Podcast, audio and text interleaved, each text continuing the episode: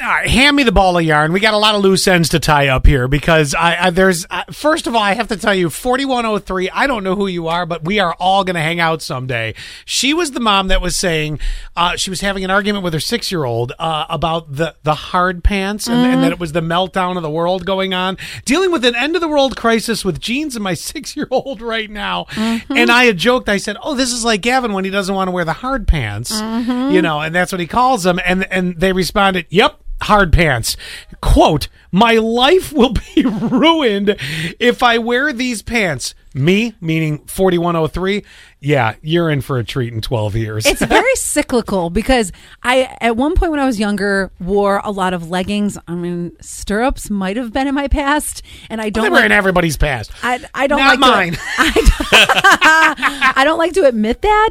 And then, of course, you go to jeans. At one point, I went to corduroy, but then I was like, wait, th- this is way too loud down the hallway. So then I go back to I, you go to the leggings again. Now it's just yoga pants and joggers. Isn't it funny how it's all cyclical? It does. It all goes in circles. All right, and then somewhere earlier in the show, you went off on a tangent about your bra.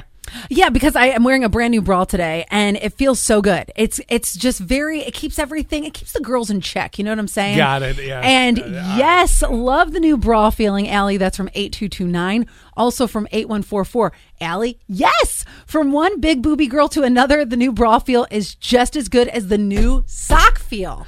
That is so true. I don't love the new sock feel. Sometimes it's too tight. But then again, I have ginormous calves.